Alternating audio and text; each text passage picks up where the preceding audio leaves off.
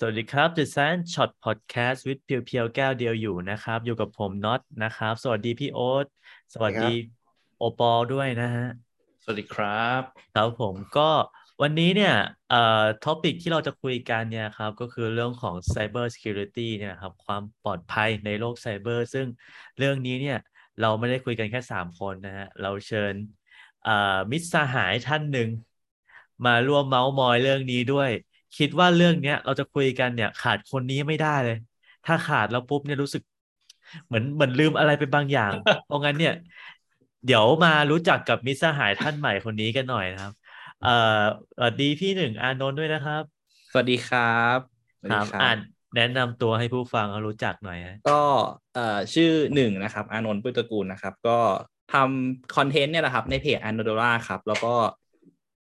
มีสอนเกี่ยวกับโปรแกรมมิ่งบ้างอะไรเงี้ยแล้วก็แล้วก็เป็นประธานบริษัทครับ ส่วนตัวชอบชอบอะไรแบบนี้คำนี้มากเลยประธานบริใช่ฉัษัทนเป็นไม่ได้ยินประมาธานบรินานษัทแล้วฉันเป็นประธานบริษัทอืมครับประมาณนี้ ครับก็วันนี้ก็อะมายินดีต้อนรับครับเดี๋ยวมาคุยกันหน่อยละกันเนาะเอ่อกิมมิกรายการเราก็เหมือนเดิมนะครับ เราก็มีเครื่องดื่มอยู่กับตัวแล้วเรียบร้อย ตอนแรกใส่ขวด ย้ายมาใส่แก้วแล้วเป็นอะไรเดากันเอาเองโอเคกาแฟกาแฟกาแฟกาแฟชาแหละเป็นชาชาแหละเป็นชาชาชาเขียวชาใช่ชาเขียวเออแล้วก็ย้ายเข้าแก้วอะไรเงี้ยอ่าถือขวดมันก็ดูแปลกๆใช่ไหมเพราะว่าโลโก้รายการเป็นแก้ว โลโก้รายการเป็นแก้วไง ก็เลยเทใส่แก้วก่อนใช่ไหมโอเค ได้อยู่เหตุมีเหตุผลอืมว่ากันไปนะครับ อะทีเนี้ย เอ่อบทสนทนามันจะไปต่อได้เนี่ย มันก็ต้องเข้าใจชื่อท็อปิกกันก่อนเนาะอย่างแรกเลยครับคำถามง่าย ๆ เลยก็คือ เอ่ออานนท์ครับ พี่หนึ่งนะคครัรับบเอ่อคิดว่า Cyber Security เนี่ยมันคืออะไร คือขอบเขตหรือนิยามของมันเนี่ยประมาณไหน อืม จริง ๆ ถ้าพูดถึง Cyber Security มันแยกเป็นสองคำเนอะก็คือคำว่า Cyber คำว่า Security ใช่ไหมคำว่าอืม Security จริง ๆ ก็เหมือนที่เราคุ้นเคยกันทั่วๆไป เช่น จะเป็นบริษัทก็ต้องมีพี่ยามดูแลอะไรอย่างเงี้ย คือต้องมีคนดูแลอะไรเงี้ย คือดูแลรักษาความปลอดภัย เป้าหมายของการรักษาความปลอดภัยก็คือ ไม่ให้สิ่งที่เราไม่อนุญาตเข้าถึงทรัพย์สินของเราได้ถูกไหมอ่า ดังนั้นเมื่อเราประกอบคำว่าไซเบอร์เข้าไป มันก็กลายเป็นว่าอะไรบางอย่างที่มาปกป้องข้อมูลหรือทรัพย์สินของเรา นั่นแหละ อันนั้นคือคำว่า Cyber Security แบบเอาแบบง่ายๆนะ เพราะว่าถ้าพูดนิยามเต็มๆเนี่ย เออน่าจะเข้าใจยากเพราะนิยามมันไม่เคยเข้าใจง่ายอยู่แล้ว แบบนิยามบ้าไม่รู้ไม่ไม่เคยเข้าใจง่ายเลย อะไรแบบนั้นใช่ดังนั้นเอาแบบง่าย ๆ แบบนี้ละกัน อืม น่าจะง่ายที่สุดแหละอ่าใช่โอเคครับ ทีเนี้ยคือจริงๆอะที่หยิบหยิบเรื่องเนี้ยขึ้นมาคุยกัน เพราะว่าคือส่วนตัวเนี่ย เป็นคนที่ตามเทรนด์เรื่องของเทคโนโลยี โดยเฉพาะอย่างยิ่งกลุ่มหางาน ทางสายเทค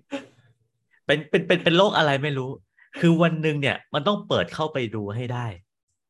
ปรากฏว่าช่วงหลังๆ ไม่รู้ว่าคิดไปเองหรือเปล่าตำแหน่ง Cyber Security ดูเหมือนจะมีคนประกาศหาเยอะเหลือเกิน แล้วดูเหมือนว่ารายได้จะสูงด้วยคือ คิดว่า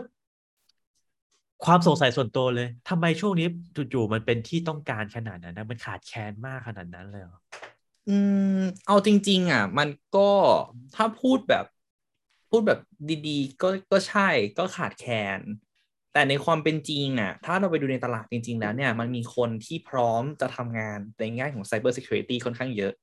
แต่คนที่มือถึงอะ เท่าไหร่ อ่า อ่า อันนี้เหมือน feel เหมือนกับหาโปรแกรมเมอร์ครับ โปรแกรมเมอร์เนี่ยเต็มไปหมดเลย ทุกคนแบบมีโปรแกรมเมอร์เพียบเลยจบออกมาเต็มไปหมดเลย แต่ถามว่าบริษัทก็ยังจะพูดว่า ฉันหาโปรแกรมเมอร์ไม่ได้ ปัญหาไม่ใช่ว่าโปรแกรมเมอร์มันไม่มี แต่ปัญหามันคือ โปรแกรมเมอร์ที่มือถึงที่ทำงานได้จริงๆอะเท่าไหร่กันแน่อ่าอะไรแบบนี้ใช่ อันเนี้ยเหมือนกัน แต่ส่วนหนึ่งที่ทำให้ช่วงหลังๆที่ผ่านมาเนี่ย อาชีพ Cyber Security มันก็มีมากขึ้นเรื่อยๆเนอะเพราะว่าจริงๆ ส่วนหนึ่งก็ต้องขอบคุณโควิด ด้วยส่วนหนึ่ง เพราะว่าพอ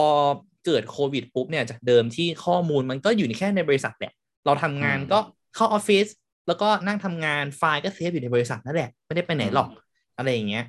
ทุกมันก็ดูแลง่ายถูกไหมมันก็ไม่ได้ต้องการตำแหน่งอะไรเยอะแยะที่จะจัดการไอ้อีของพวกเนี้ยเพราะว่าทุกอย่างอยู่ในตึกนั่นแหละ มีพี่ยามอยู่หน้าตึกอยู่แล้ว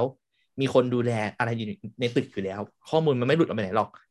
แต่พอโควิดมาปุ๊บเราก็ต้องทำงานจากที่บ้านบ้าง ก็คือ work from anywhere ทำงานทุกที่อืมทุกที่คือออฟฟิศของเรา อะไรอย่างเงี้ยดังนั้นข้อมูลก็ต้องวิ่งออกไปข้างนอกอืมวิ่งเข้าวิ่งออกวิ่งออกไปข้างนอกนั้นแต่มันก็จำเอ่อเขาเรียกจำเป็นที่จะต้องใช้คนที่จะเข้ามาดูแลจัดการ policy ต่าง ๆ เพื่อให้ข้อมูลของเราเนี่ยมันไม่ไม่รั่วไหลละกัน เพราะว่าบางทีข้อมูลก็เป็นทรัพย์สินเนาะบางอันก็เป็นเขาเรียกว่าอะไร ทรัพย์สินทางปัญญาอะไรอย่างเงี้ยอืมใช่ก็ต้องแบบมีความจัดการให้มันรัดกลุ่มมากขึ้นละกันในช่วงหลังๆที่ผ่านมา อ่าเดี๋ยวผมขอแทรกนิดนึง เมื่อกี้ตอนที่พี่หนึ่งบอกว่าเอ่อตอนที่น็อตบอกว่าเนี่ยมีมีการแบบว่าพยายามรีคูดคนหรือพยายามหาคนมาทำงานด้านเอ่อ cyber security มากขึ้น แล้วพี่หนึ่งบอกว่าเป็นคนที่มือถึงก็คือเป็นคนที่ค่อนข้างมีประสบการณ์รู้ว่าจะรับมือยังไงถูกไหมฮะทีเนี้ยใช่ผมใช่ก็เลยสงสัยว่า แล้วคำว่าแล้วโลกรู้จักคำว่า cyber cyber security กันตั้งแต่เมื่อไหร่อืมจริง ๆอ่าถ้าเอาแบบเราเลยเราไม่แน่ใจแบบ จริง ๆ นะว่ามันเกิดขึ้นเมื่อไหร่อ่าฮะแต่ว่าถ้าเราพูดถึงแบบภัยคือคอมพิวเตอร์มันมาพร้อมกับภัยคุกคามเลยอะอ่าใช่ไม่ใช่ไม่นานใช่อืมไวรัสตัวแรกมาแวร์ตัวแรกที่เกิดขึ้นก็คือแบบนานมากๆแล้วอะไรอย่างเงี้ยดังนั้นเรามองว่าอาชีพนี้จริง ๆ ก็น่าจะเกิดหลังจากนั้นไม่นานจะมากหรอก ไม่เกิดหลังจากที่มีมาแวร์ตัวแรกนานเท่าไหร่หรอก เพราะว่ามันก็ก่อกวนใช่ย่อยเหมือนกันไอ้มาแวร์ประเภทแบบนั้นอืมอ่าใช่คือถ้ามีเหมือนกับพอมีปัญหา ก็จะมีคนที่เห็นโอกาสใช่เข้ามาใช่นี้ประมาณนั้นเนาะใช่ อันนี้คือเราเดาว่ามันน่าจะเกิดหลังจากนั้นไม่นาน แต่ว่าคำคำเนี้ยอืมเพิ่งมาได้ยินก็ไม่กี่สิบปีนี่เองนะอ่าใช่ใช่ผมเพิ่งมาได้ยินแบบอืมคำว่า cyber security ประมาณแบบช่วงสองสามปีที่ผ่านมานี่เอง ที่แบบได้ยินใช่บ่อยๆนะ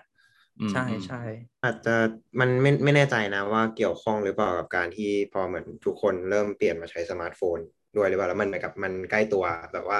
ถ้าเป็นสมัยก่อนอาจจะต้องเป็นคนที่อ่าทำงานกับคอมพิวเตอร์อืมหรือเปล่าใช่อ่าเพราะจริงๆ ในแง่ของภัยคุกคามมันก็มากขึ้นเรื่อยๆนะ ไม่มีงานวิจัยลองไปเปิดหางานวิจัยได้ มันจะมีแบบ report landscape report incident report เยอะขึ้นเรื่อยๆ มากขึ้นที่มันที่มันระบอกว่าภัยคุกคามทางไซเบอร์มันเยอะขึ้นแบบ เยอะขึ้นเรื่อยๆ เลยอะส่วนหนึ่งมันเป็นเพราะว่าใช่ อย่างที่บอกก็คือว่า เอ่อ คนเรามีอุปกรณ์เยอะขึ้น พอมีอุปกรณ์เยอะขึ้นมีช่องโหว่เยอะขึ้น คนเราเก็บข้อมูลในนั้นเยอะขึ้นแปลว่าโอกาสที่จะขโมยข้อมูลก็มีเยอะขึ้นอะไรอย่างเงี้ยอืมันเป็นโอกาสที่ดีขึ้นเรื่อยๆสำหรับผู้ที่อยากจะโจมตีเราอะไรแบบเนี้ยอืมอืมใช่โอเค คือทีเนี้ยเราก่อนหน้าเนี้ยตะกี้เราก็คุยกันเรื่องของตำแหน่งงาน เรื่องของที่มาของ Cyber Security เราย้อนกลับมาหาคนแบบปุถุชนทั่วไปเลย เอาแบบคนทั่วไป ชาวบ้านทั่วไปเลยว่า ทำไมเราต้องแคร์คำว่า Cyber Security ขนาดนั้น มันใกล้ตัวเรา คือคือคือเราเราเราเราได้ยินมาแหละว่าเฮ้ย Cyber Security เนี่ยมันคือปัญหาที่อยู่รอบตัวเรานะ มันอยู่ใกล้ตัวเรา ทีเนี้ยมันใกล้ขนาดไหน มันใกล้แบบใกล้มากอะแทบจะชิดหน้ากันแล้วอะแค่แค่ชิดหน้าเลยก็ได้จริง ๆ แล้วอะแค่ง่ายแค่โทรศัพท์ของเราอย่างเงี้ยโอ้โทรศัพท์ของเราทุกวันนี้มีอะไรบ้างอะเผลอๆบางคนมีแบบบัตรประชาถ่ายรูปประชาชนอ๋อสองด้านเลย ถูกป่ะ เก็บเลขบัตรประชาชน เก็บรหัสผ่าน เก็บเลข HN ไปโรงพยาบาล อะไรอย่างเงี้ย เรามีข้อมูลส่วนบุคคล ข้อมูลส่วนตัวของเราอะอยู่ในโทรศัพท์ค่อนข้างเยอะมาก ยังไม่นับข้อมูลส่วนตัวที่อยู่ตามแหล่งต่างๆ อีกอืมถูกไหมดังนั้นเนี่ย การที่ข้อมูลพวกนี้มันหลุดออกไปอะ มันไม่ใช่เรื่องดีแน่ๆ หรือแม้กระทั่งปัจจุบันอย่างเช่นเรื่องของ personal life ต่างๆ หรือประเด็นที่เราคุยกันในช่วงสามสี่ปีที่ผ่านมาอย่างเงี้ยอย่างเช่นประเด็นเรื่องว่า ข้อมูล เช่นพวกเรื่องของเขาเรียกว่าอะไรอะแบบความลดนิยมทางเพศ อย่างเงี้ยว่าแบบชอบแบบไหน ก็ถือเป็นข้อมูลส่วนบุคคลด้วยเหมือนกัน อะไรอย่างเงี้ย คือมันมีข้อมูลมากขึ้นเรื่อยๆ แล้วแน่นอนว่าการที่มันหลุดออกไปอะ มันไม่ส่งผลดีต่อตัวเราแน่ๆ ถูกปะแค่อะลดนิยมของเราอย่างเงี้ย หลุดออกไปเนี่ย แบบอ้าว มันก็จะมีคนที่อาจจะไม่ชอบในรสนิยมของเรา หรือไหมหรือแบบสิ่งที่เราชอบ สิ่งที่เราไม่ชอบ อย่างเงี้ย หลุดออกไปมันก็เป็นเรื่องที่ก็ไม่โอเคเหมือนกัน เพราะฉะนั้นข้อมูลส่วนบุคคล ชื่อมันก็บอกว่าข้อมูลส่วนบุคคลของเราอืมดังนั้นมันไม่ควรจะให้คนอื่นรู้ ซึ่งทุกวันนี้เราเก็บพวกเนี้ยค่อนข้างเป็นดิจิตอลค่อนข้างเยอะ สมัยก่อนเป็นยังไงอะจดใส่กระดาษใช่ป่ะเบอร์โทรศัพท์จดใส่กระดาษแล้วก็ใส่กระเป๋าตังค์ไว้ เบอร์พ่อ เบอร์แม่ เบอร์กิ๊ก เบอร์แฟนเก่า เบอร์แฟนใหม่ อะไรเงี้ยอืมเราก็จดใส่กระดาษแล้วก็พับพับพับเก็บไว้แฟนเก่าเรากิ๊กเราก็อาจจะซ่อนเหน็บเหน็บไว้หลังแบบซอกหลืบของกระเป๋าตังค์หน่อยกลัวแฟนจะตัวแฟนแฟนจับได้อะไรอย่างเงี้ย ถูกปะแต่ปัจจุบันเราเก็บบนโทรศัพท์ไงอืมเราเก็บอยู่ใน contact list อะอืมหลุดออกไปอืมอย่างเงี้ย ก็ก็เสียวอยู่นะถูกไหมเออ ทีเนี้ยเออจริงจริงจริงอันนี้นึกภาพเลย โอ้โห ดู เปรียบภาพอเทีอยกบว่าเข้ามีเบอร์กิ๊กเก็บไว้ในกระเป๋าตังค์ใช่ไหมดูเปรียบเทียบเข้ามีใช่ไหมใจเย็นใจเย็นไม่มีโอเคไม่มีโอเคแหมโอเค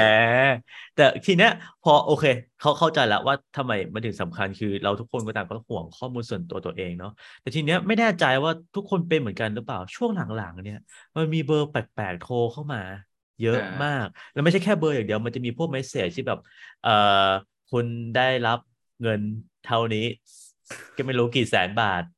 เอ่อได้ชิงรางวัลอันนี้แล้วคุณจับได้คือ โอเค เรารู้แหละว่ามันมันไม่ใช่ข้อความจริงมันคือพวกแบบอืมสแปมอะไรอย่างงี้ใช่ปะสแปมอ่าฮะ message คำถามก็คือว่าเขาไปเอาเบอร์เรามาจากไหนอะอืมจริง ๆ อะ ถ้าถามว่าเอาเบอร์เรามาจากไหนอะ ต้องถามกลับว่าเราอ่าน Service Agreement ครั้งสุดท้ายเมื่อไหร่ อืมอืมนี่แบบเป็นคำถามที่น่าสนใจนะ เพราะว่าอืม คือจริง ๆ แล้วอะเวลาเราสมัครสมาชิกนู่นนั่นนี่ต่างอืมๆมันก็จะมี Service Agreement ให้เราอ่าให้เรากด accept ใช่ปะซึ่งคนอืมทั่วไปอย่างปุถุชนคนทั่วไปของเรานั้น ก็จะกด accept อย่างรวดเร็วโดยที่ไม่อ่านอะไรเลย ถูกปะซึ่งในนั้นเนี่ยมันอาจจะมีเรื่องของการเปิดเผยข้อมูลต่อเขาเรียกเอ่อ third party data consent อะไรเงี้ยที่แบบอืมทำให้บริษัทอะสามารถที่จะเปิดเผยข้อมูลของเรากับบริษัทอื่น ๆได้ อืม ใช่ก็คือทำหน้าที่เป็นเขาเรียกว่า data broker ในการที่จะแบบขายข้อมูลส่วนบุคคลของเราอ่าให้กับคนอื่นอืมซึ่งคนอื่นเนี่ยแหละ เขาก็จะเอาข้อมูลของเราเนี่ยไปขายต่ออีกทีนึง หรือว่าอืมก็เนี่ยแก๊ง call center เนี่ยแหละแม่งซื้อเอง อะไรแบบเนี้ยดังนั้น เบอร์โทรศัพท์ของเรา อีเมลของเรา ชื่อของเราได้มาก็ไม่แปลกเพราะว่าคำถามเลยต้องย้อนกลับไปถามเนี่ยว่าเราอ่าน service agreement ครั้งสุดท้ายเมื่อไหร่อืมแสดงว่าไอ้พวกเนี้ยมันคือไอ้สิ่งที่ เราสมัครไปอะอ่าฮะไปที่แสดไอ้งว่าสิ่งไอ้พวกที่นี้เราสมัมันครไปนั่นอ่าแหฮะละก็คือทำให้เราหลุด ข้อมูลเราหลุดออกไป มันซื้อขายกันปกติได้เลยเหรอ เขาไม่ได้แบบใช่มามาส่วนส่วนเรื่องจริยธรรมอะไรพวกนี้ใช่ปะคือมันซื้อขายกันเป็นเหมือนสินค้าได้ ใช่ who cares เลยใช่ปะก็อืมตามกฎหมายแค่ก็เรา file consent file หนึ่งเนาะใช่อืมตามกฎหมายเรา consent แล้ว ก็เรากด accept แล้วไงจอืมำแต่อันนี้จำ I ได้ see ว่าขนาดตอนช่วงโควิดใหม่ๆอะที่เราต้องไปเซ็นชื่อตรงหน้าประตูทางเข้าห้างอะ แค่เขียนเบอร์ลงไปอะ เราไม่ได้ consent อะไรนะมาแล้ว มาไม่หยุดเลยใช่สามเดือนสี่เดือน อืม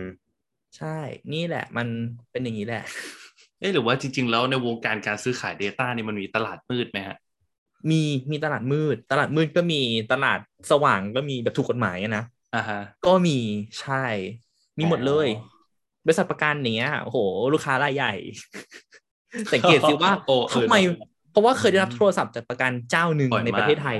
ใช่ว่าบอกชื่อนามสกุลถูก บอกรุ่นรถที่ขับถูก บอกสีถูกด้วยอืมนั่นมาจากใครวะอะมันน่าจะอยู่อืมน่าจะมีอยู่ไม่กี่ตัวในประเทศนั่นแหละ ที่เราจะบอกถึงรุ่นรถที่ขับ และสีรถที่ขับถึงป้ายทะเบียนที่ขับ ถูกป่ะอืมก็ก็มีอยู่แค่ไม่กี่เจ้านั่นแหละ คิดเออคิดว่าข้อมูลพวกเนี้ย จะมีประโยชน์กับการดูดวงวะ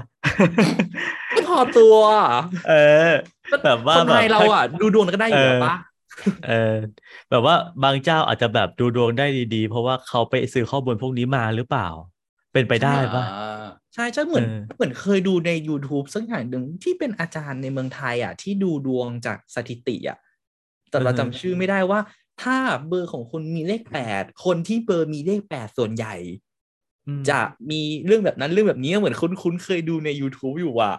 ใช้สถิติจับลงไปเลยอะ เรียนวิทย์ด้วยอะ แต่จำชื่อไม่ได้อะ เออ มันก็มันก็ได้อยู่นะ คือคือเป็นไปได้ไหมที่แบบว่าสมมติเราเราเปิดดูดวงออนไลน์อะ แล้วเราอาจจะทำนายคนหนึ่งคนเอ่ออาจารย์คนหนึ่งอาจจะทำนายเอ่อลูกค้าคนหนึ่งได้แม่น เพราะเขามีข้อมูลของคนคนเนี้ยอยู่กับตัวมาตั้งแต่แรกแล้วอ่าอาจจะมาจากการซื้อข้อมูลจากใครก็แล้วแต่อะไรเงี้ย อืมจริงๆอันนี้ก็เราก็ไม่คิดต้องประเด็นนี้อาจารย์อยู่อะ จริง ๆ ก็แค่เนี่ยบริษัทห้างร้านทั่วไปที่ขายของตามตูดเรามาอยู่เนี่ย พวก Google เอ่ยทั้งหลายเนี่ยก็อือฮึก็น่าจะเก่งกว่าหมอดูแล้วนะ ถูกไหมเออ อันนี้ที่คือพอพอได้ยินแบบนี้แล้วอะ อันนี้ไม่ใช่แค่กลัวว่าหลังจากนี้จะโดนแฮ็กนะ แต่รู้สึกเหมือนโดนโดนแฮ็กไปแล้วอะใช่จริง ๆ คือตอนเนี้ยถ้าเคยดูโฆษณาตัวของ Apple ไหมที่ที่มันแบบว่า privacy Privacy matters ใช่ที่แบบว่าเป็นโฆษณาแบบประมาณว่าเรากด consent อันนึง แล้วก็มีคนมาตามตูดเราอันนึง แล้วเสร็จปุ๊บอืมพอเรากดกดกดกดไปเลยก็คือจะในมีคนบ้านมาของเราก็ตามเรื่อยใช่ก็จะในบ้านเราจะมีคนเต็มไปหมดเลยมานั่งคุยข้อมูลเราอยู่อะนี่แหละโลกปัจจุบันมันคืออย่างนั้นเลย ทุกวันนี้เราเป็นอย่างนั้นจริง ๆ เข้า Google หนึ่งที Search หนึ่งที Google รู้แล้วว่า เราอยากหาอะไร Facebook เราเลื่อนไปแค่เราเลื่อนแล้วเราหยุดตรงนั้นน่ะ Facebook ก็รู้แล้วว่าเราหยุดตรงนั้นในเรื่องอะไร แอดอย่างเงี้ย ยิงแอดมาเลื่อนเลื่อน Facebook ไป มีหน้าอันสมมติว่าเป็นเอ่ออะไรเดียไม้ถูพื้น แบบแม่เปิดหาไม้ถูพื้นอย่างเงี้ย แม่ก็เลื่อนเลื่อนเฟซไป แม่ไปอยู่ที่ไม้ถูพื้นอย่างเงี้ย มันก็จะเริ่มคิดแล้ว แม่สนใจไม้ถูพื้นใช่ไหม มันก็จะยิงไม้ถูพื้นมาอีก ถูกปะ retargeting ไงถูกไหมเออ อะไรอย่างเงี้ย คือตอนนี้มันเป็นอย่างนั้นจริง ๆ น่ากลัวค่อนข้างน่ากลัวพอตัว อืมอือันนี้แบบพอพอเป็นอย่างนี้แล้วหนึ่งมีเห็นเอ่อแนวโน้มบ้างไหมว่ามันจะไปในทางที่ดีขึ้นอะคืออืมเพราะว่าพอพูดถึงเรื่องว่ามันมีอุปกรณ์เยอะใช่ป่ะคือรู้สึกว่ามันเยอะขึ้นแน่ๆอุปกรณ์อะใช่แล้วมันก็จะอินเทอร์เน็ตทุกอย่าง มันเพิ่มขึ้นเรื่อยๆเออแต่แบบมันจะมีจุดหนึ่งที่ security มันจะตามทันไหมอะอันเนี้ย อืมอืมจริง ๆ ถ้าพูดถึงในเทรนด์ ถ้าเอาเทรนด์ในช่วงปีสองสามปีที่ผ่านมาเนี่ย บริษัทหลายๆเจ้าก็เริ่มที่จะแบบ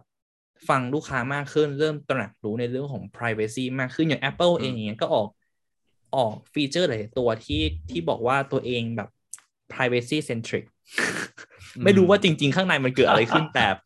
เขาพูดแบบนั้น ขวดเขามาอ่าฮะ Google เองก็เริ่มออก policy บางอย่างที่ทำให้มีการปกปิดข้อมูลของลูกค้ามากขึ้น คืออันเนี้ยบริษัทใหญ่ที่เป็น IT หลายๆเจ้าที่เรารู้จักกันเนี่ย ก็เริ่มออกแคมเปญในเรื่องของการจัดการ privacy มากขึ้นหรืออันอันที่แบบว่าโดนกันหนักๆคงคือ Apple เนี่ยแหละ ที่อืม Apple ที่เวลาปัจจุบันเนี้ยถ้าเราใครใช้ iPhone อะ มันจะมีเขียนตอนเปิดแอปขึ้นมาครั้งแรกมันจะมีเขียนด้วยว่าเนี่ยแอปจุดๆๆนะ ต้องการที่จะ track คุณระหว่างอืมแอป เพื่อจะใช้ใน marketing นู่นนั่นนี่ จะ allow ให้ track หรือจะเอ่อ don't allow อืมอย่างเงี้ยแล้ว Facebook ก็ออกมาตีว่าเนี่ยเพราะมึงทำอย่างนี้ไง กูเลยเสียแอดไปนี่ไงเออมันมีช่วงหนึ่งที่ออกข่าวอยู่บอกอ๋อจำได้เราจำได้ ใช่ใช่อะไรอย่างเงี้ยมันในบริษัทไอทีหลายๆเจ้าเขาก็เริ่มพยายามที่จะมีแคมเปญในเรื่องนี้มากขึ้นเรื่อยๆเหมือนกันใช่ก็เริ่มตระหนักรู้มากขึ้น เพราะว่าเซนเอ่อพวกข้อมูลมันเยอะขึ้น ปัจจุบันมี IoT อย่างเงี้ยเซนเซอร์อีกอะเช่นอะ smart ใส่สมาร์ทวอท มีอะไรบ้างอะ มี heart rate เอ่ยอืมถูกปะเยอะมากแล้วฮะรุ่นใหม่ ๆ มีอะไรกันพวกเอ่อ oxy sat ด้วยมีโหเต็มไปหมดเลยอะ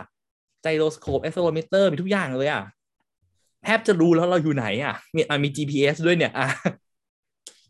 อันนี้แบบพอเหมือนกับได้ยินอย่างเงี้ยครับ รู้สึกว่าเออเหมือนเขาพยายามจะทำอะไรให้มันดีขึ้นนะแต่รู้สึกมันเหมือนมันเป็นลักษณะแบบวัวหายล้อมคอกหรือเปล่า เหมือนกับว่าใช่ข้อมูลมันออกไปแล้วอะ คือ พอมันไปแล้วมันมันไม่สามารถกลับมาได้ทั้งหมดถูกปะอืม ใช่ใช่คือมันก็มันก็ออกไปแล้วก็ไปเรื่อยๆด้วย ไปแล้วมันมันกระจายไปมันไม่เหมือนกับว่า สมมติว่าข้อมูลเราแบบ เราไปลืมกระดาษทิ้งเอาไว้ที่โต๊ะคนคนหนึ่งแล้วเราก็แบบรีบไปหยิบกลับคืนมาอะไรอย่างนี้แต่ว่าอันนี้มันเหมือนก็แบบจบกระดาษมันกระจายกันแต่ว่ากระดาษแบบเป็นร้อยแผ่นเป็นพันแผ่นใช่เป็นนึกถึงไอ้นั่นน่ะในแฮในแฮร์รี่พอตเตอร์แบบภาคแรกที่แบบจดหมายจากฮอกวอตส์อะ มันมาเป็นแบบนั้นเลยอะอ๋อคือแม่งดูพิเกียรอะปั๊บปั๊บปั๊บปั๊บปั๊บปั๊บแบบเต็มไม่ทันปหดแล้วเยอะแล้วลบไม่ได้ด้วยดีเราฟุตเป็นเป็นสิ่งที่มันลบไม่ได้ อืม อืม อืม ใช่ประมาณนั้น ครับ เออ ทีเนี้ยโทษทีโทษทีเผอิญว่าชาเริ่มออกฤทธิ์ตอบสนองชาฤทธิ์เริ่มเริ่มชา มันมาแล้วมันมาแล้ว ชาทำให้เป็นสติสัมปชัญญะแบบไม่ค่อยดีชานะครับเริ่มออกฤทธิ์นี่มันชาอะไรครับเนี่ยชาเขียวชาโอ้ชาเขียวเริ่มออกฤทธิ์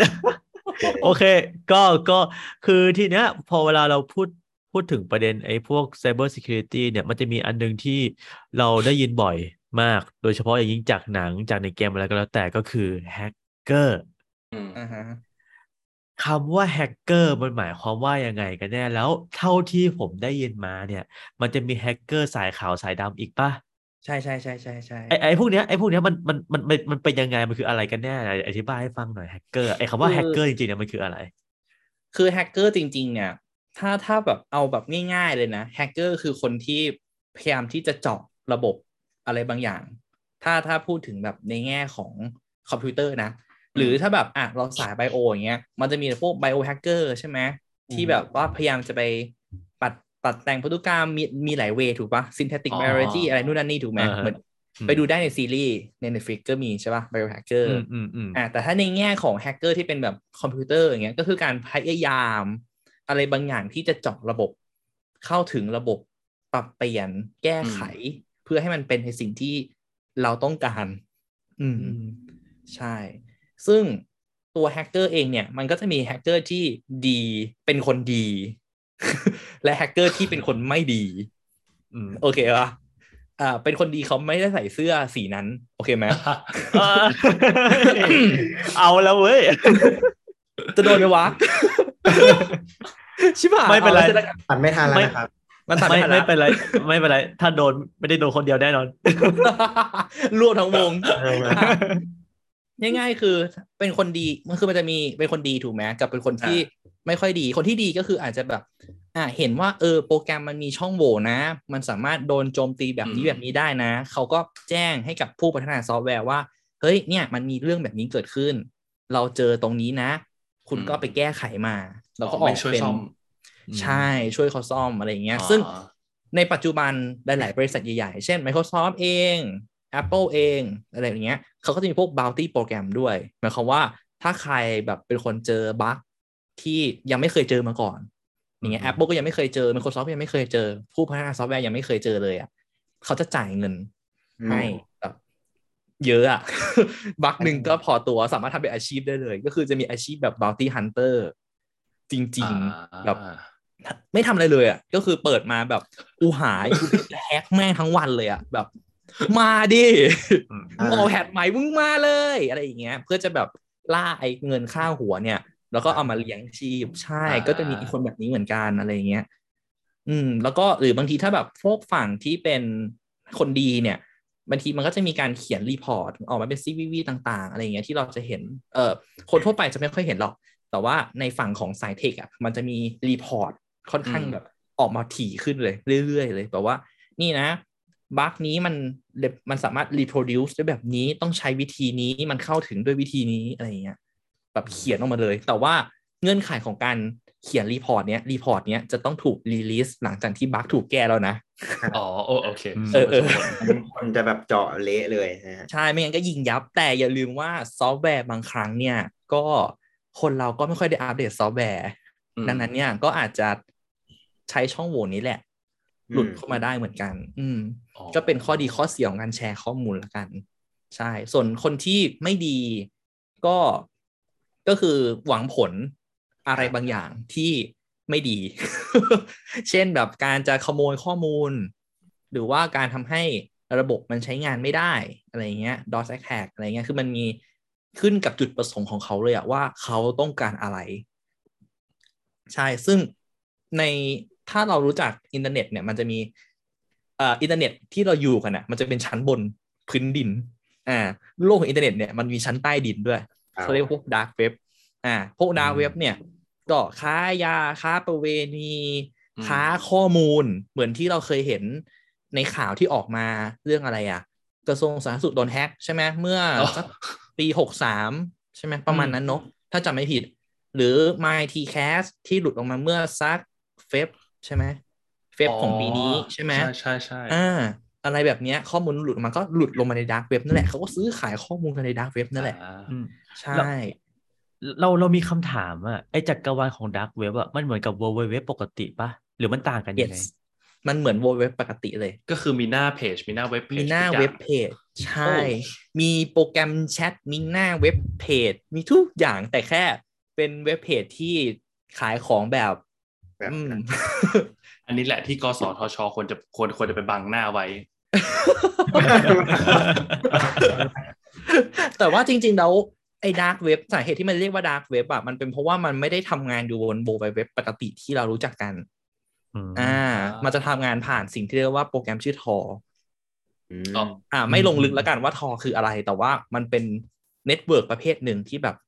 การจะเข้าถึงอะมันค่อนข้างยากแล้วมันค่อนข้างที่จะอืม track ยากว่าใครเข้าใครออก ดังก็นั้นเหมือนเนี่เป็ยนมัน anonymous ใช่ปะใช่ใช่ทำให้มันสามารถนำมาซื้อขายของที่มัน อืมได้ รวมไปถึงช่องโหว่ด้วย มันจะไม่แบบเหมือนเราเอาลิงก์แล้วก็เข้าไปได้เลยไม่เป็นอย่างจริง ๆ มันเป็นลิงก์เลยแหละทำไมเป็นลิงก์เนี่ยเหรอ.onion เลยแหละใช่อ๋อคือถ้าเรามี URL ที่ถูกต้องเราก็สามารถเดินเข้าได้ตุยๆเข้าไปได้เลยเหรอ ใช่โอ้แต่พวกนี้มันก็จะมีการเปลี่ยน URL ไปเรื่อยอ่าๆแต่สมมุติว่าอ๋อโอเคแบบพวกตำรวจรู้พวกอะไรรู้อย่างเงี้ยเขาก็จะเปลี่ยนไปเรื่อยๆสลับไปเรื่อยอืมโอๆเคใช่ อะไรแบบนั้น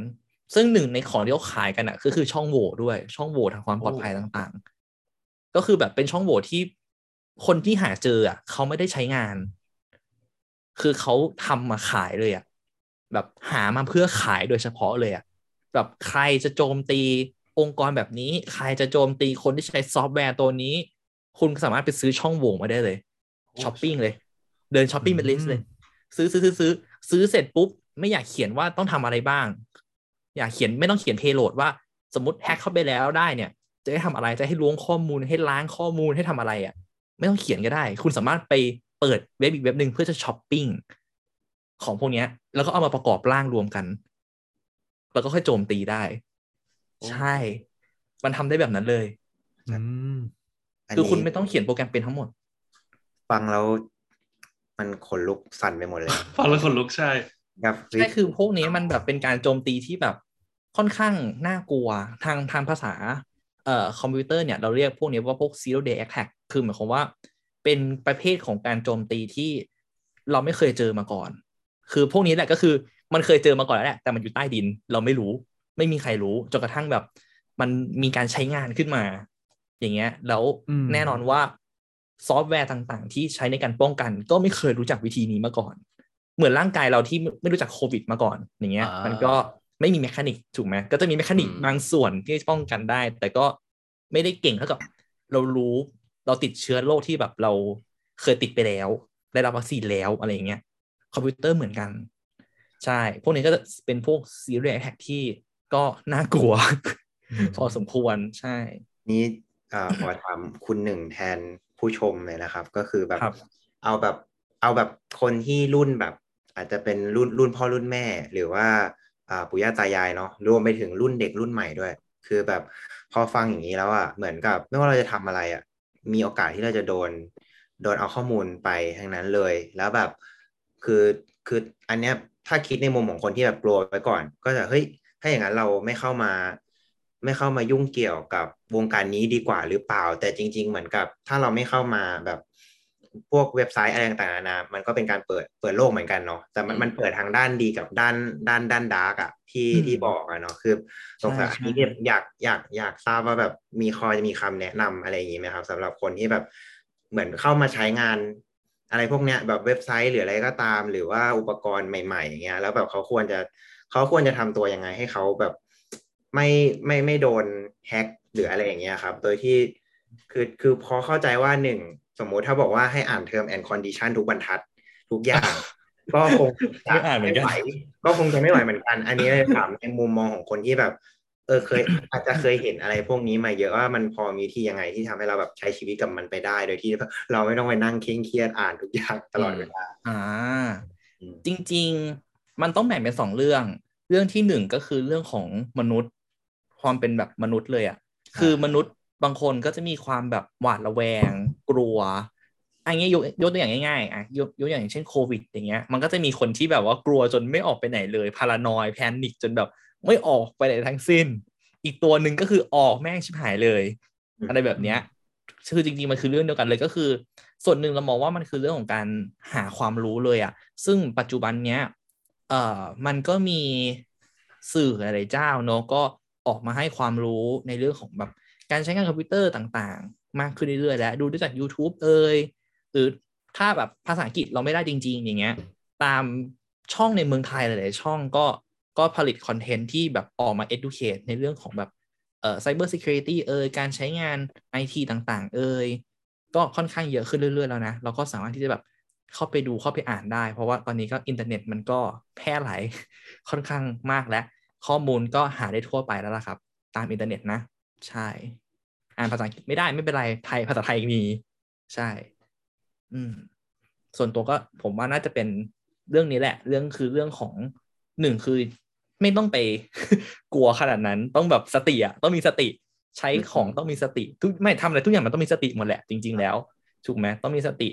สองคือ พยายามอ่านนะครับแบบหาความรู้พยายามอ่านตลอดเวลา กับสามคือพยายามอ่านเหมือนกันแต่อ่านสิ่งที่มันเกิดขึ้นบนหน้าจอว่าบนหน้าจอมันมีอะไรเขียนอยู่ ใช่ น่าจะเป็นแบบสามเรื่องที่ผมว่าน่าจะเป็น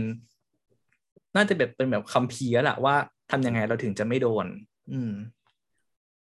ก็คือแบบอืมศึกษาให้เข้าใจระดับหนึ่งก่อน ใช่แล้วใช่ค่อยเข้าไป แต่ก็ไม่ไม่ใช่ว่าแบบเหมือนกลัวจนแบบอุ้ยทำไม่ทำอะไรเลยไม่ยุ่งเลยอะไรอย่างนี้เนาะใช่ไม่เสียเราต้องยอมรับว่าอุปกรณ์เดี๋ยวแบบอินเทอร์เน็ตมันถูกใช้คอมพิวเตอร์อินเทอร์เน็ตมันถูกใช้อืมจนแบบมันกลายเป็น essential item ไปแล้วอะดังนั้นคือเราคงปฏิเสธไม่ได้หรอกที่เราจะไม่ใช้มันถูกไหมอืม แต่ใช้ยังไงให้ปลอดภัยนั่นแหละสำคัญกว่า ใช่ ทีเนี้ยเอ่อมีมีมีประเด็นหนึ่งที่ที่ติดอยู่ในหัวมามานานมาตลอดเลยแล้วไม่ได้ไม่ได้มีโอกาสได้ถามคนในวงการสักที คือเวลาเราพูดถึงแฮกเกอร์ขอย้อนกลับไปที่แฮกเกอร์นิดนึงเออยังมันมีอันหนึงที่ติดจำอยู่ในนะหัวแล้ว ยังไม่ได้มีโอกาสได้ถามคือแฮกเกอร์สายขาวเนี่ย มันจะมีบริษัทที่เขาเอ่อ recruit hacker เข้าไปเพื่อไป test ระบบให้เขาใช่ปะแบบพวกใช่แบบเจาะใช่ระบบอะไรอย่างเงี้ย ทีเนี้ยมันมีความเป็นไปได้ใช่ไหมว่า ถ้าเกิดเราเป็นแฮกเกอร์สายขาวที่บริษัทอีจ้างเข้าไปอะ เรามีโอกาสที่จะรู้ข้อมูลในบริษัทเนี้ยด้วยปะมีโอกาสเข้าถึงบริษัทเนี้ยได้ง่ายกว่าคนปกติใช่ไหมทีนี้มันมีความเป็นไปได้ไหมที่คนที่เดิมทีกลายเป็นแฮกเกอร์สายขาวในบริษัทเนี้ยจู่ๆผันตัวเป็นแฮกเกอร์สายดำที่รู้ข้อมูลพวกนี้อยู่แล้วอะแล้วเอาไปใช้ต่อเลย มีมีเยอะเลย มีแต่แค่ค่ะ ถ้าเป็นในเคสใหญ่ ๆ ข่าวมันไม่ค่อยออกหรอก เพราะว่าแหมนะก็ มันคือเขาเรียกว่าชื่อเสียงเนาะเรื่องของหุ้นต่างๆ ที่มันอาจจะอืมมีปัญหาเนาะดังนั้นถามว่ามีไหมมีคนที่แบบว่าผันตัวจากสายขาวเป็นสายดำเข้าสู่ด้านมืดเป็นอนาคินอะไรเงี้ยเออก็มีใช่ใช่อะไรเงี้ยหรือหรือคนที่แบบอยู่ในโลกมืดกับตัวเป็นโลกขาวก็มีอืม หรือบางคนที่ทำตัวเป็นนกสองหน้าก็มีเหมือนกัน มันมีเป็นคนเทาใช่เป็นใช่ใช่ใช่เขาเรียกว่า gray hat hacker อะไรเงี้ยเออ มันก็เป็นคนเทาๆ มันก็ก็มีเหมือนกันนะ แบบเผลอๆบางคนคือทำงานในแบบบริษัทที่แบบทำงานเรื่องอ่า cyber security เลยอะกลับบ้านไปอีกอีกมุมหนึ่งของเขาอะเขาเป็นแฮกเกอร์แบบสายดำอะก็มีนะ อืมอืมเอาล่ะ ทีเนี้ยมันก็ลิงก์ไปหาคำถามถัดไปแล้วก็คือ แล้ว ในฐานะที่เป็นบริษัทที่จ้างเข้ามาเนี่ยเขาก็น่าจะรู้ว่ามันมีความเสี่ยงแบบนี้ใช่ปะปกติใช่เขามีวิธีการรับมือกับความเสี่ยงพวกนี้ยังไงอะโดยปกติแล้วเนี่ยอะส่วนหนึ่ง HR ก็ต้องจัดการละว่าสกรีนคนละว่าอะเพราะว่าอาชญากรรมเขามีไหมนู่นนั่นนี่ถูกไหมเหมือนที่เราน่าจะคุ้นเคยกันตามโปรโตคอลธรรมดาแล้วแหละ กับอีกส่วนหนึ่งในแง่ของคอมพิวเตอร์เองแง่ของ computer science กับ security เองเนี่ยมันก็จะมีแบบ principle บางอย่างหลาย ๆ อย่างเลยแหละ ที่ช่วยในการจัดการเรื่องพวกนี้ได้อะไรอย่างเงี้ย เช่นแบบ เราให้เขาทำอะไรได้บ้าง แล้วก็ให้สิทธิ์เขาแค่นั้น อะไรแบบเนี้ย มันก็เป็นการป้องกันบริษัทด้วยส่วนหนึ่งป้องกันอะไรหลายๆอย่าง ใช่ ก็มันก็มีโปรโตคอลของมันในการที่มันจะจัดการอยู่ๆอืมมันเป็นความเสี่ยงอยู่แล้วเหมือนกับว่าถ้าเขาแบ่งว่าให้สมมติมีบริษัทมันอาจจะมีเป็นพันอย่างเลยแต่ว่าอาจจะแบ่งให้แบบ คนนี้ทำได้สักสิบอย่างสมมติถ้ามันโดนแฮกไปสิบมันอาจจะยังไม่ได้เสียหายทั้งหมด หรืออะไรอย่างใช่นี้ด้วยอืมใช่ มันเป็น มันเป็นเขาเรียกมันเป็น principle ของของ computer security อยู่แล้วว่า ใครทำอะไรได้เท่าไหร่เราให้สิทธิ์เขาแค่นั้น อย่าให้สิทธิ์มากกว่านั้นอืมมันจะเหมือนกับ feel สิ่งที่คนทำผิดจริง ๆ อะ อันเนี้ยก็คือสมมติว่าเรา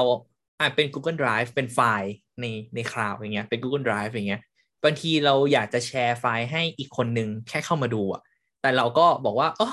ขี้เกียจกดแล้วอะ เราก็ให้สิทธิ์เขาทั้งหมดเลยละกัน มันก็ดูได้เหมือนกันนั่นแหละ อะไรอย่างเงี้ย อย่างเงี้ยมันคือแบบพิทโฟของ Cyber Security ประเภทหนึ่งเหมือนกันที่แบบเราให้สิทธิ์เขามากเกินไปอะ จนเขาแบบสามารถที่จะทำอะไรได้มากกว่าที่ที่เราต้องการ ใช่อืมทีนี้สงสัยอีกนิดนึงก็คือว่ามันจะมีแบบพวกการทำประกัน กับการปกป้องข้อมูลอย่างนี้ไหมอะสมมุติว่าเออเรามีบริษัท แล้วเราก็มีข้อมูลของเรา กรณีที่เราสูญเสียข้อมูลไปอาจจะเกิดจากการโดนแฮ็กเลยก็แล้ว แต่เราก็มีการจ่ายค่าชดเชยอะไรเงี้ยมันมีการทำประกันรูปแบบนี้อยู่ปะในถ้าในเมืองไทยไม่ค่อยแน่ใจว่ามีแบบนี้ไหมนะ แต่ถ้าในอเมริกาเหมือนคุณคุณว่าจะมีของแบบนี้ด้วย ว่าว่าถ้าเกิดสมมติว่า Data มันหลุดออกไปอย่างเงี้ย แล้วประกันจะ cover เรื่องของเอ่อการฟ้องร้องต่างๆ ที่อาจจะตามมาได้อ่าใช่แบบสมมุติว่าลูกค้าฟ้องอะว่าทำไมคุณทำข้อมูลหลุด แล้วข้อมูลหลุดของคุณเนี่ยมันทำให้ฉันเกิดแบบหนึ่งสองสามสี่ขึ้นนะ ฉันขอฟ้องบริษัทอย่างเงี้ย เหมือนประกันจะจ่ายค่า การจัดการทางกฎหมายให้อะไรอะไรสักอย่างหนึ่งนี่แหละคุ้นๆเหมือนมีนะ แต่เมืองไทยยังไม่เคยเห็นนะ ส่วนตัวยังไม่เคยเห็นในเมืองไทย ใช่ อืมอาจจะต้องเหมือนเริ่มจากความที่คนเริ่มคอนเซนต์ก่อนว่า เริ่มเริ่มเริ่ม aware ก่อนว่าเฮ้ยเราไม่อยากโดนแฮ็กเนาะเขาถึงจะเริ่มรู้สึกว่าใช่เราต้องซื้อประกันหรืออะไรอย่างนี้ใช่ใช่เพราะว่าจริง ๆ แล้วต้องพูดตรงๆว่าเมืองไทยเราคนส่วนใหญ่ละกัน ก็ไม่ได้ตระหนักรู้ในเรื่องของ Cyber Security มากทั้งในแง่ของผู้ใช้เอง หรือทั้งในแง่ของผู้บริหารเอง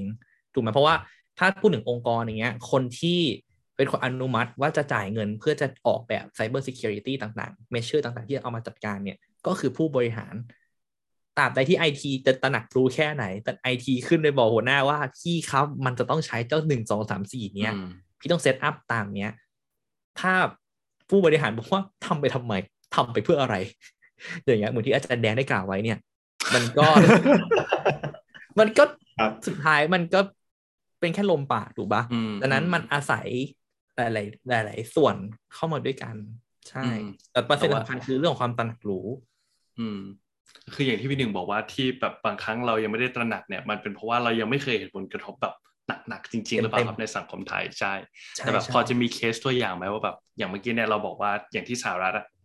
บางบางบริษัทเขามีเรื่องของการทำประกันอย่างเงี้ย มีแบบมีเคสหนักๆแบบพอแบบเนบเราเล่าสั้นๆให้ฟังได้ไหมฮะถ้าถ้าเคสในต่างประเทศอืมที่เจอฟ้องจริงๆ จำไม่ได้เหมือนกันว่ามันจะมีเคสอะไรบ้าง แต่แต่เอาแบบความเสียหายของการไม่ไม่ไม่ลงทุนในแง่ของอืม security อืมละกันอ่าก็คืออะเคสที่หนัก ๆ เลยอะเอ่อแ a นซัมแวร์ที่โรงพยาบาลสระบุรี คุ้นคุ้นไหม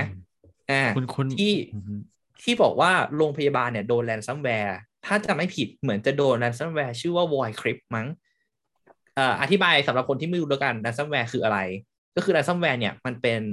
ซอฟต์แวร์ประเภทหนึ่งเป็นมาแวร์ประเภทหนึ่งเป็นเป็นซอฟต์แวร์ที่ไม่ดีอะเนาะประเภทหนึ่งที่ใช้หลักการของการเรียกค่าไถ่ข้อมูลอ่าก็คือมันจะทำการเข้ารหัสข้อมูลของเราทั้งหมดเลย เข้ารหัสมาเลย แล้วอ๋อเข้ารหัสด้วยแบบความแบบยากมาก ถ้าเราจะถอดเนี่ย อาจจะใช้เวลาแบบหลายร้อยล้านปี ในการที่จะถอดข้อมูลออกมาให้ได้หมด อืมดังนั้นเขาจะบอกว่าอะ ถ้าคุณต้องการข้อมูลคืนนะ คุณจะต้องจ่ายเงิน เป็นเงินเท่านี้เท่านี้ โอนเงินมาที่นี้ อืม อืม โชคดี ถ้าโชคดี ได้แฮกเกอร์ที่ เอ่อ มีเอติก มีศีลธรรมเอมีอจริยธรรม มีจริยธรรมมีจริยธรรม เขาก็จะส่ง decrypt key ก็คือตัวถอดรหัสกลับมาให้อ่าแต่ถ้าเขาเป็นคนไม่มีจริยธรรม เขาก็จะไม่ส่งอะไรกลับมาให้เลย ก็คือเสียเงินไปฟรีๆ โอเคไหมอันนี้คือสิ่งที่ ransomware เป็น ซึ่ง ransomware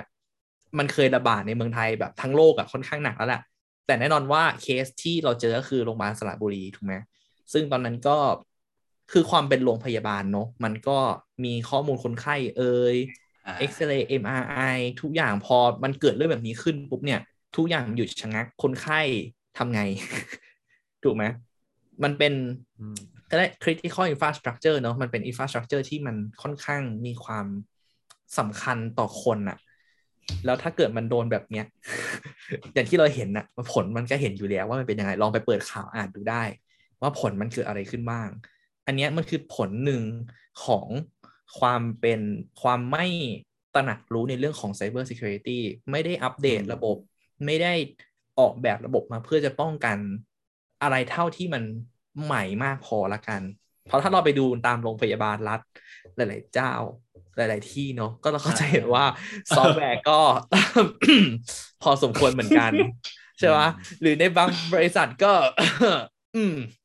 อย่างที่ทุกคนรู้กัน ใช่ไหมอะไรแบบเนี้ย ดังนั้นพอซอฟต์แวร์มันเก่า อะ ช่องโหว่มันก็มี ดังนั้นมันก็เป็นช่องโหว่ที่ประกาศแล้วด้วยอะไรแบบเนี้ยยิ่งมีอัปเดตเนี่ย ถูกปะนั้นก็เลยทำให้ ไม่แปลกที่เราจะตกเป็นเป้าได้ง่ายอ่าๆอืมเออฟังพี่หนึ่งเล่าให้ฟังวันนี้แล้วแล้วรู้สึกเปิดโลกมาก คือผมมันไม่ได้อยู่สาย ไม่ได้อยู่สายนี้เลยคือฟังบ้างอ่านบ้างเรื่อง tech แต่พอมาฟังอันนี้แล้วมีทั้งอะไรนะมีทั้ง dark side แล้วก็ white side มีเอ้ยแล้วก็มี light side ด้วยของวงการนี้ โอ้ amaze มากครับ amaze มากน่ากลัวหลังจากเป็นเรื่องที่ค่อนข้างน่ากลัวเหมือนกัน คือใช่ จากจากที่ฟังพี่หนึ่งเล่าให้ฟังเนี่ยจะมีอยู่ keyword หนึ่งที่พี่หนึ่งหลุดออกมาบ่อยมาก ก็คือการสร้างความตระหนักรู้อืมเข้าใจว่าปัญหาทาง Cyber Security ส่วนหนึ่งเลยน่าจะมาจากเรื่องนี้ใช่ไหมที่ว่าเรามีความตระหนักรู้ในเรื่องเนี้ยไม่เพียงพอใช่ไหมอาจอาจจะไม่เพียงพอ ทีเนี้ยพี่หนึ่งพอจะมีไอเดียไหมว่า ถ้าเราอยากจะสร้างความตระหนักรู้ด้านเนี้ยให้กับคนทั่วไป มีแนวทางจะสร้างยังไงได้บ้าง จริงๆ ความตระหนักรู้ส่วนหนึ่งคือ อืม คือปกติแล้วอะถ้าแบบเหมือนเหมือนทำประกันนะครับ feel feeling อะของการสร้างความตระหนักรู้เหมือนทำประกันเลย ประกันเป็นสิ่งที่ต้องมี แต่เราไม่อยากใช้งานมัน แต่ถ้าเราวันใดถ้าเราไม่มีวันนั้นแหละชิบหาย ถูกไหมทุกคนจะรู้กันดีแบบอะไรอะ เกิดเหตุการณ์แบบรถชนอย่างเงี้ยอ่าอุ้ย แต่ประกันหมดเมื่อวานอะ ไม่ได้ต่ออะ อย่างเงี้ยเหตุการณ์อย่างเงี้ยเราจะเจอค่อนข้างแบบ บ่อยในสังคมไทยถูกไหมอืมอืมจริง ๆ คือเราอยากให้มองว่า cyber security เรื่องของ security- security awareness ต่าง ๆ เนี่ยมันไม่ต่างจากการทำประกันเลยอะมันถ้าเราไม่มีเราไม่รู้ เราไม่รู้หรอกนะว่าวันหนึ่งเราจะตกเป็นเหยื่อเมื่อไหร่ หรือเราอาจจะตกเป็นเหยื่อไปแล้ว ด้วยซ้ำถูกปะเช่นง่าย ๆ นะ แค่มีแก๊ง call center โทรมาหา เบอร์โทรศัพท์ของคุณน่ะตกเป็นเหยื่อแล้วนะ ถูกปะดังนั้นเรื่องเนี้ย มันใกล้ตัวมากกว่าที่เราคิดแบบมาก ๆ อะ คือแทบจะอยู่แนมหูเราอยู่แล้วอะอ่า call center เอ่ยส่งเฟซเอ็กเอ่ยเฟซเอ็กทิปอะนะไปรษณีย์ไทยทิปอย่างเงี้ยถูกปะมันใกล้ตัวมากกว่าที่เราคิดเยอะมากนั้นคือถามว่าทำยังไงคือเรามองว่า ก็ถ้าพูดเราไม่ฟังก็ ลองโดนเองสักดอกหนึ่งก็น่าจะรู้เรื่องอ่าโอเคโอเค โอเค วันนี้ก็สนุกดีนะครับ สนุกดีได้ได้คุยกับพี่หนึ่ง จริง ๆ ต้องบอกก่อนว่ารู้จักกับพี่หนึ่งเป็นการส่วนตัวมาอยู่แล้วเนาะ ก็วันนี้ก็เห็นว่า เออ เป็นโอกาสที่ดีก็เลยเชิญมาพูดคุยกันครับผม ทีนี้ เอ่อคิดว่าคำถามตรงนี้เนี่ยจะขาดไปไม่ได้เลยก่อนที่จะปิดรายการ เนาะ ก็คือว่า อะเดี๋ยวจะให้พื้นที่ตรงนี้ครับ ประมาณหนึ่งถึงสามนาที ก็แล้วแต่เลยนะฮะอยากจะฝากอะไรถึงคุณผู้ชมทางบ้านไหมเกี่ยวกับเรื่องของ Cyber Security มีอะไรที่รู้สึกว่าอุ้ยขั้นปากอยากพูดเหลือเกิน ปิด EP ดีไม่ได้แน่ๆถ้าไม่ได้พูด เชิญครับพี่หนึ่งได้จัดเลยครับได้เลยครับ ก็จริง ๆ มันก็คือเรื่องที่อยากจะเล่าจริงๆก็คือมันก็เกิดจาก ความไม่ตระหนักรู้ละกันในเรื่องของอืม security awareness เราอาจจะเคยได้ยินประโยคประมาณว่า ไม่มีเครื่องฉันมันไม่มีอะไรหรอกฉันจะกลัวโดนแฮ็กทำไม หรือแบบว่า หรืออาจจะเป็นผู้บริหารพูดว่าโอ้ยมันไม่ต้องลงทุนหรอกนะเราไม่โดนง่ายๆหรอกคนอื่นเขาโดนกันอ่าเยอะแยะ เราไม่โดนหรอก อ่า อย่างเงี้ย มันเป็นประโยคของคนที่ประมาทในชีวิตจริง ๆ รู้สึกประมาทอะ คนอื่นโดนเยอะแยะเราคิดว่าวันหนึ่งจะไม่โดนเหรอวะเอาจริง ๆ เถอะ ถูกไหมอืม คือเราอยากให้คนไทยหรือจริง ๆ คนทุกคนที่ใช้คอมพิวเตอร์อะจอืริงมๆก็คือน่าจะเกือบทุกทุกคนบนโลกแล้วเนาะแบบตระหนักใช่รู้ใช่มากกว่าใช่นี้เนาะในแง่ที่แบบในแง่ของความปลอดภัยของข้อมูลต่างๆ หรือว่าประโยคอย่างเนี้ยเมื่อกี้ที่เราบอกคือถ้าไม่มีอะไรจะโกนแฮกทำไม ถูกปะคืออยากจะให้รู้สึกว่าข้อมูลส่วนบุคคลคือข้อมูลส่วนบุคคลจริง ๆอะ เป็นข้อมูลที่เราควรจะเก็บไว้เป็นส่วนบุคคล คนอื่นไม่ควรจะรู้อะไรอย่างเงี้ย เออ อยากจะให้ทุกคนแบบตระหนักรู้ในเรื่องนี้มากพอสมควรเหมือนกัน ก็ถ้าอยากจะรู้เรื่องของ security awareness มากขึ้นก็ติดตามได้ในเพจ a n o d o l a นะครับ ก็กำลังจะมีคอร์สออกมาว่าแล้วโว้ยก็กำลังจะมีคอร์สออกมาเรื่องนี้พอดีเลย คือ จังหวะมันตลตลอดมันนรกมาก เพราะว่าคอร์สเนี้ยจะเปิดเมื่อหลายเดือนที่แล้ว แล้วอยู่ดีๆน็อตก็มาบอกว่าเออเนี่ยชวนมาชวนมาเป็นเกสในพอดแคสต์หัวเรื่องว่า security security เอ่อ cyber security แล้วก็แบบอ่าเหมือนมันรู้อะ แต่อืมไม่เคยเล่าให้มันฟังนะ แต่เหมือนมันรู้อะ จังหวะนรกอะ ก็รอติดตามได้นะครับ ในเพจอนุโดล่านะครับ ก็จะมาเล่า Cyber Security แบบที่ทำให้ทุกคนรู้สึกว่า ต้องต้องใช้จริง ๆ ทุกคนต้องทุกคนทุกคนจะเรียนรู้ อันนี้สะอ่าสะกดยังไงนะครับอ่าสะกดยังไงครับสะกดยังไง ก็ A R N O N ครับ แล้วก็ D O R A ครับ ก็โอเคตามได้ใน Facebook YouTube ครับแล้วก็เว็บไซต์ได้เลยนะครับเดี๋ยวสะกดกันก็ไม่ถูกโอเค Yeah โอเคอ่าขายของโดหนึ่งล่านะครับ ก็ไปติดตามได้ครับ เจ้านี้นี่บอกเลยว่าผลงานไม่ธรรมดา ติดตามมาสักพักใหญ่ๆเหมือนกัน เอาจริงๆ ติดตามมาก่อนที่จะมารู้จักตัวเป็นๆอีกนะฮะก็ประมาณ เอ่อฝากฝาก take home message ประมาณสามสิบวิขายของประมาณนาทีครึ่งไง